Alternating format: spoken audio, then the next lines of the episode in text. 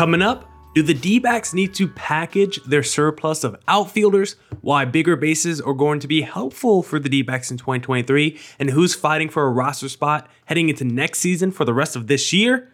Breaking it down on today's Locked On Diamondbacks podcast.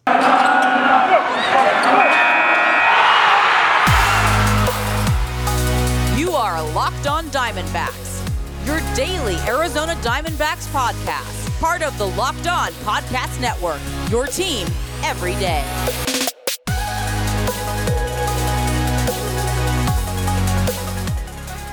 Welcome into the Locked On Diamondbacks podcast, part of the Locked On Podcast Network. Your team every day. Today's episode is brought to you by BetOnline.net. BetOnline has you covered this season with more props, odds, and lines than ever before.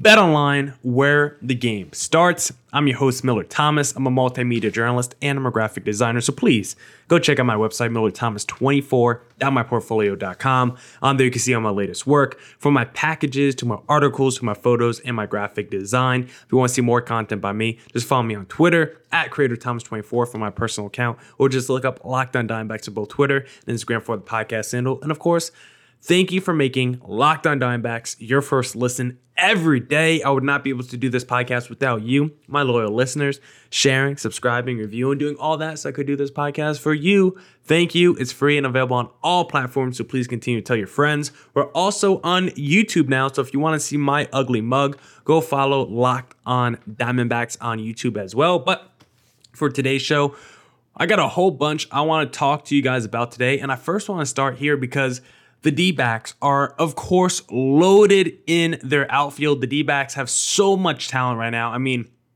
got guys like Alec Thomas, Yes, he's struggling this season, but he's definitely a guy that could win a platinum glove sometime in his career. He's still a guy that has incredible speed, still got good slap hitting skills, uh, slap hitting skills, good contact skills. Like he's still a talented outfielder. You got Dalton Varsho, who's a converted catcher now, a potential 2020, maybe a potential 30-30 guy someday. Home runs, speed, he can do it all. He can also play great defense. Corbin Carroll, the toolsiest guy, maybe all of Major League Baseball maybe the toolsiest guy coming from the minor leagues. Power, speed, defense, arm, IQ. He can do it all. You got Jake McCarthy, a first round pick from 2019 that no one really had on their radar entering this season. Breakout star, just incredible night after night at the plate. And then you also got Stone Garrett, the man who's probably the forgotten man of this group, but when you look at his numbers in the small sample size, only 14 games, still he's batting 372 with 1087 OPS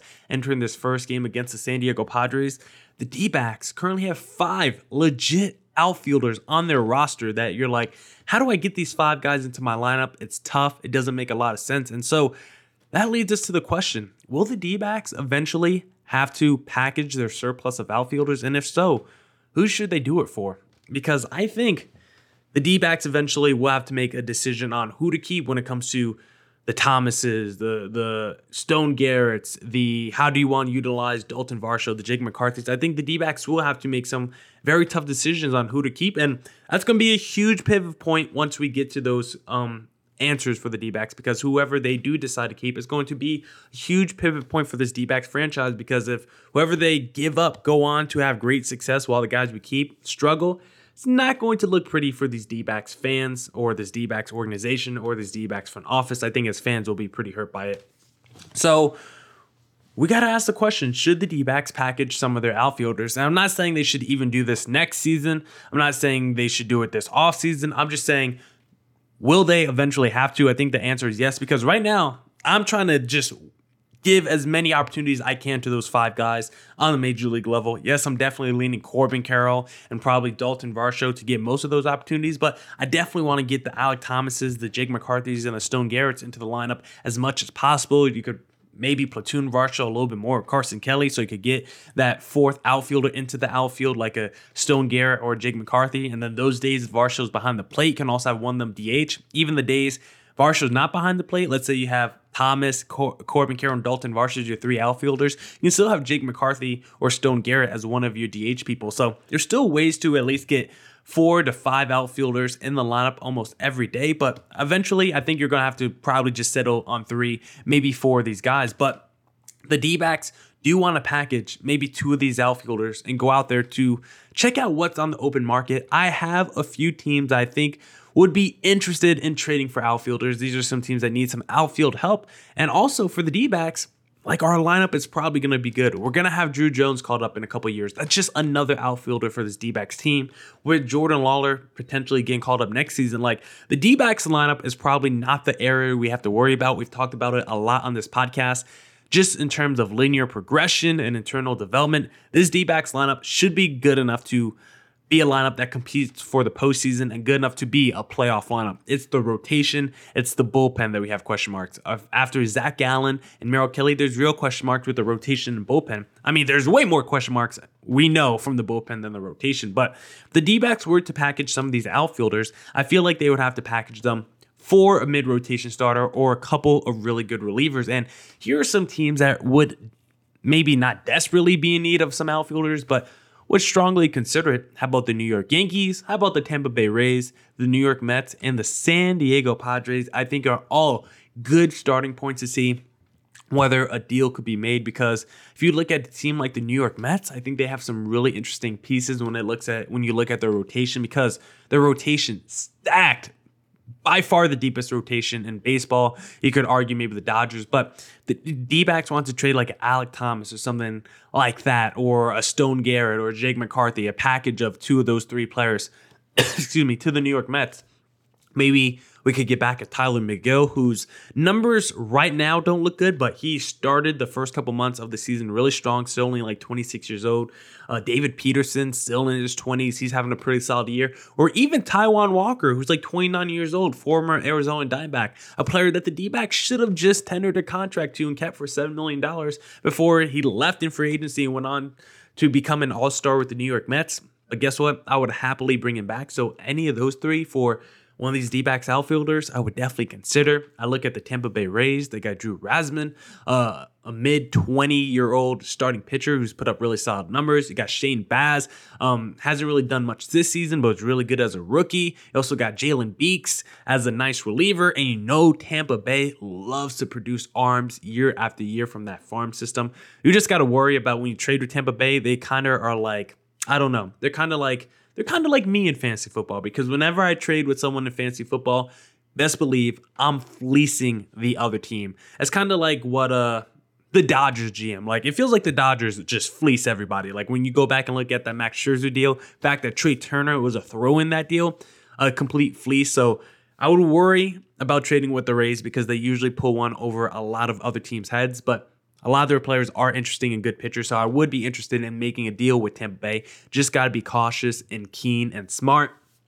The Padres, their outfield sucks. Trent Grisham, Jurickson Profar, Wil Myers. Like Profar has probably been the best of those three. Uh, you got Soto out there now, but their outfield could use definitely more talent. So if we could get back like a Mackenzie Gore, a nice little young pitcher, even a Mike Clevinger who's like 31 years old but should be fresh considering considering he's been hurt the last couple years. I wouldn't mind that either. And look, you always look in the farm system for these teams too. And then the Yankees I really like a lot as well because someone like Nestor Cortes, 27 years old, Frankie Montas, 29 years old, or they got really young relievers like Jonathan Loáisiga and Clarke Schmidt. Like I think those are four realistic teams that would be in need of some outfield help once we get to Uh, like I said, not this offseason, but maybe next year's trade deadline if you get enough of a sample size from the first half of the season where just like, all right, Jake McCarthy's still batting 320 after 50 games. Like, maybe this is the guy that we should keep over Alec Thomas, who can play great defense, but his bat hasn't really shown it yet. I don't think I'm doing it this offseason. I don't even think I'm doing it next year's trade deadline, these deals, but maybe you see enough of a sample size next year where you're more comfortable making these deals. But I think eventually the D backs will have to package some of these outfielders because they're only going to be calling up more outfielders in the future with guys like Druw Jones. So for the D backs, if they could package a couple of these outfielders and get back a legit mid rotation starter or a couple of really good back end bullpen arms, I think that would be a deal that really helps out this D backs team and pushes them even further into playoff contention. Now, if you want to bet on the D backs making a deal to help them out for the playoffs in 2023, you need to head to betonline.net because it's your number one source for all your pro and college football betting needs and sports info this season. Find all of the latest football league developments, game matchups, news, and podcasts, including live betting, esports, and scores. It's the fastest and easiest way to check in on all your favorite sports and events, including MLB, MMA, boxing, and golf, head to the website today or use your mobile device to learn more about the trends and actions. Bet online, where the game starts.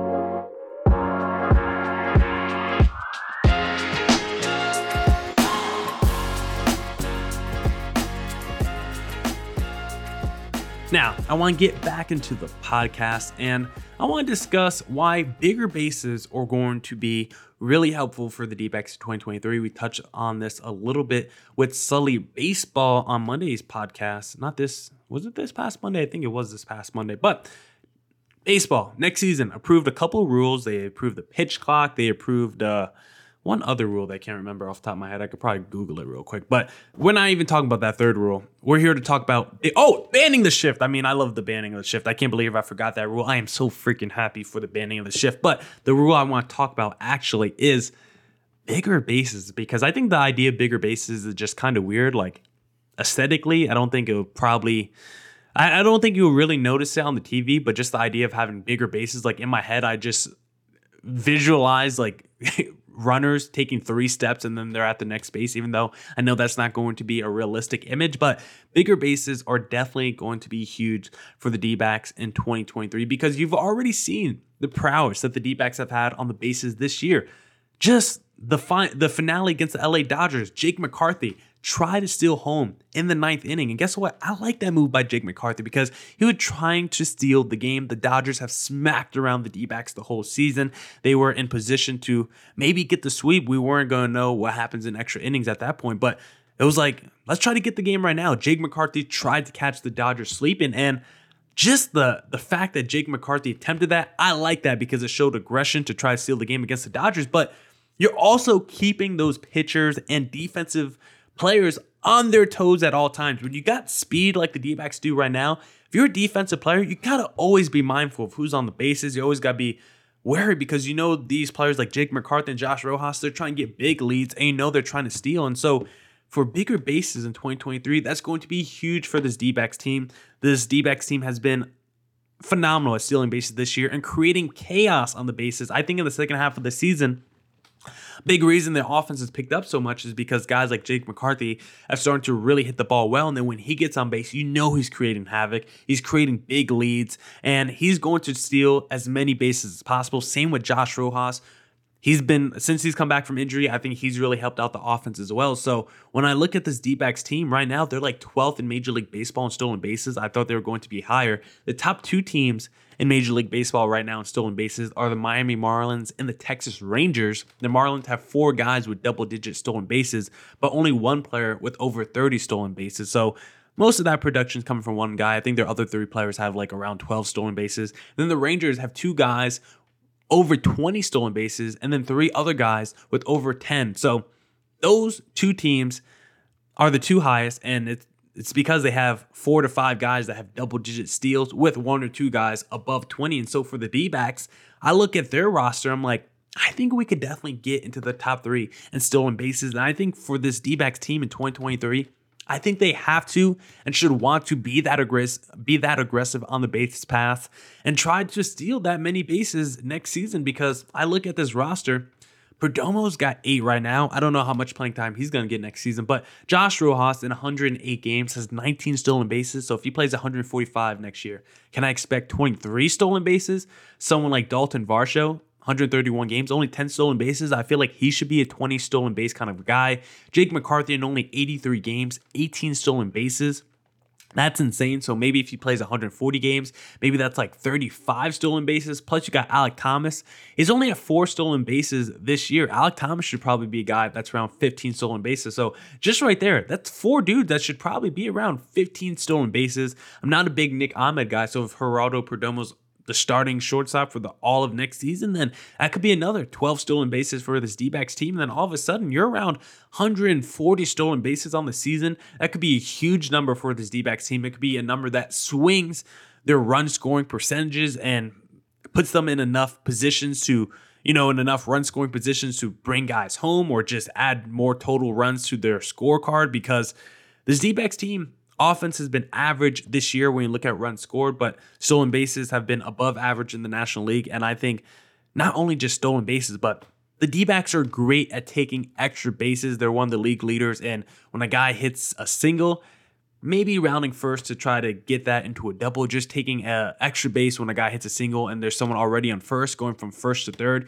The D backs are one of the best teams in baseball at taking their extra base. So bigger bases in 2023 is going to create more havoc on the bases for the D backs, going to create more run scoring opportunities, and just going to create more entertainment as well, right? Baseball is supposed to be fun. Sports is supposed to be fun. Stolen bases are fun because as a pitcher, you either got to keep turning your head to check in on them, or you're actually watching a guy steal, and then the catcher either has to make a phenomenal throw, and I think it's fun when a catcher throws on the money and the guy gets out, or the catcher Maybe he throws over the second baseman's head. Now we got chaos ensuing, and that's even more fun. So I'm pro bigger stolen bases because I think the D backs are going to be one of the biggest beneficiaries to that in 2023. Now, I want to talk a little bit about guys for the rest of this season that have to play well to prove that they should be on this team next year. And the first guy I want to start with, these are guys basically fighting for their jobs, fighting for roster spots next year. The first guy I want to talk about,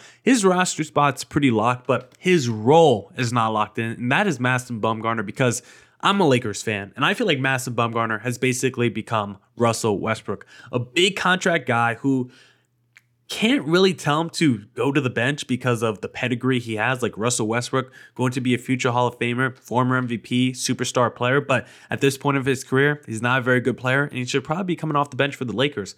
Madison Bumgarner, World Series MVP, one of the clutchest playoff performers of all time, historic pitcher, workhorse. But as of right now, he's not a very good pitcher anymore, and he probably should be long reliever or just a guy that's coming out the bullpen. But that's probably not going to happen for Madison Bumgarner or for the D backs, convincing Madison Bumgarner to do that. And it's really sad because in the first half, Madison Bumgarner was solid 3.83 in the first half ERA. Second half, 6.84 ERA for Mad Bum. He has not been effective. So I think he's fighting for a job, not for a job, not for a roster spot. Let me take that back. He's fighting for his role next season because if he continues to struggle the rest of this year, uh, it's going to be tough to justify Madison Bumgarner being a starter next year. And the last thing I want to see is opening day with Mad Bum as a starter. It better be Zac Gallen as your opening day start next year, and it better be Merrill Kelly as the number two.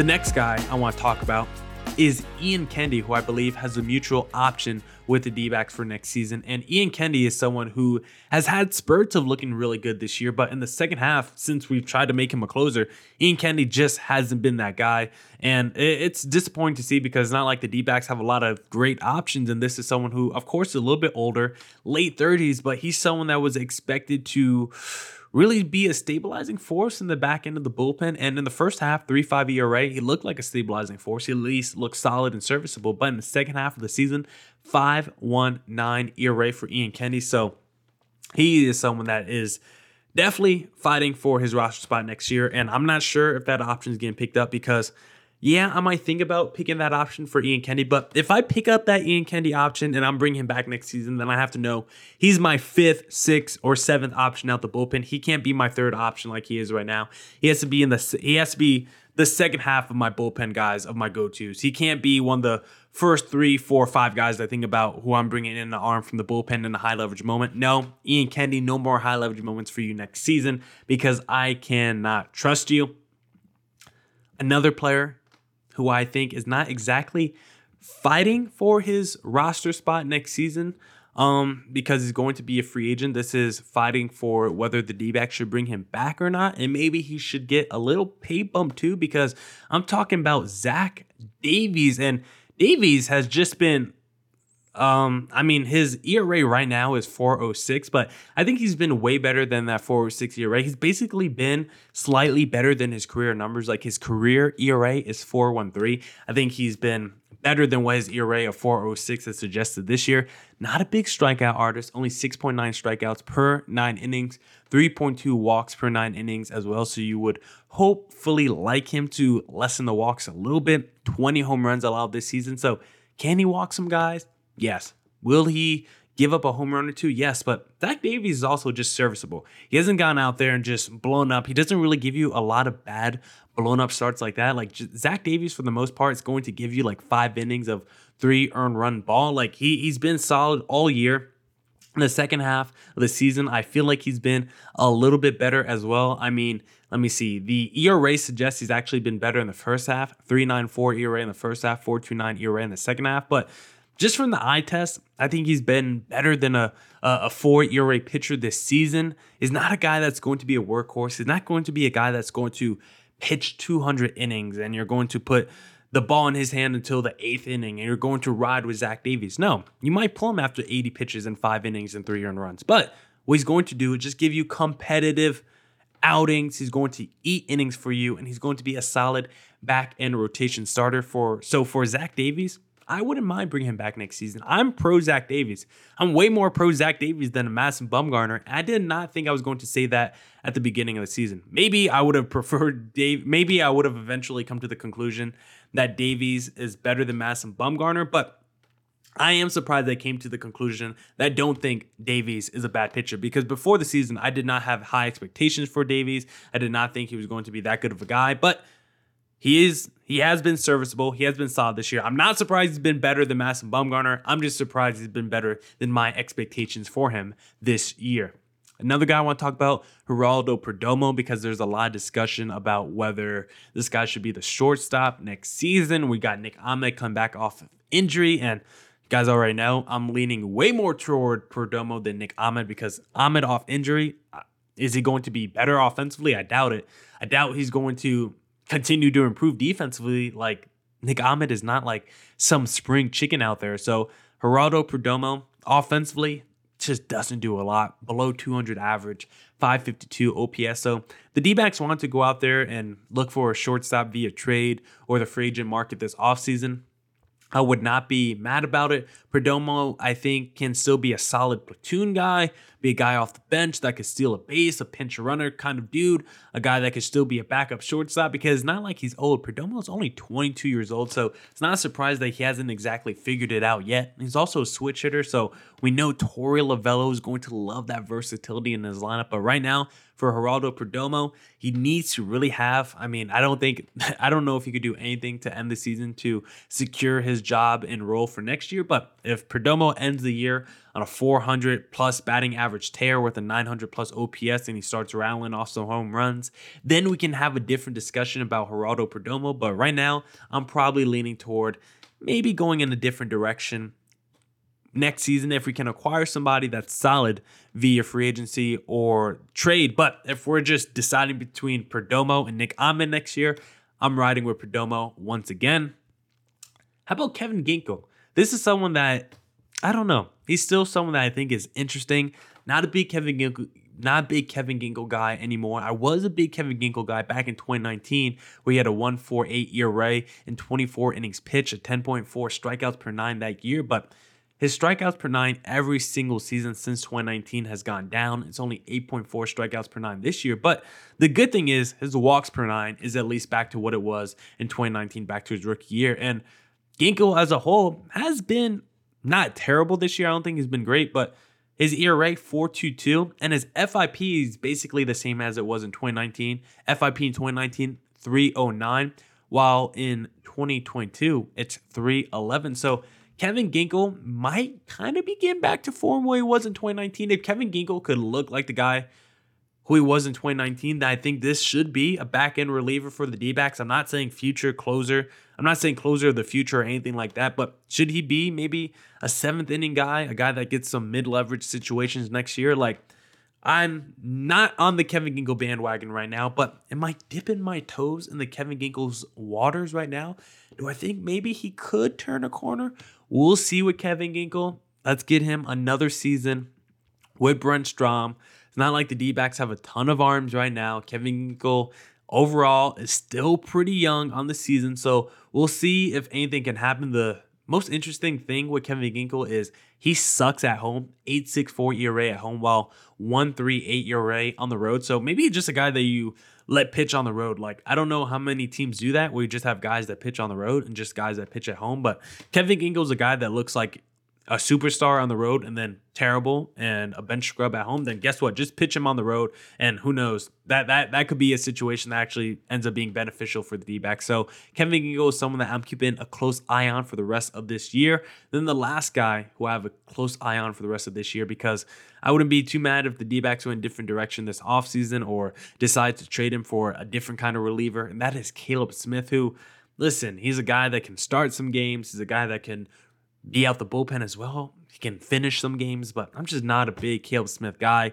not a big strikeout artist, 8.6 strikeouts per nine, and just has no feel of command. The dude walks so many people, 5.3 walks per nine. It feels like he gives up a million hits. He likes to give up home runs as well. Back in 2019, led the American League, or excuse me, the National League in home runs allowed. Just not a big Caleb Smith guy. If the rest of this season he can get his ERA under four somehow, then we can reevaluate in the offseason. But He's someone that I just haven't seen a ton from him during his D backs tenure. Maybe he could go on some hot tear to end the year. But if that's not the case, then I would not be upset if the D backs went in a different direction this offseason. Now, that's it for this edition of the Locked On Diamondbacks podcast. Thank you to everyone who tuned into today's podcast. It's Friday, so go back and catch up on any Diamondbacks podcast you might have missed earlier in the week. We had Sully Baseball on Monday and Tuesday, so go check out those podcasts. Come back next week for more Diamondbacks news coverage and insight. Thank you for making Locked On Diamondbacks your first listen every day. Make your second listen of the day Locked On MLB with my pal Sully Baseball, walking baseball encyclopedia because he's old, so he's a great baseball historian. And as always, stay safe, stay healthy. Deuces.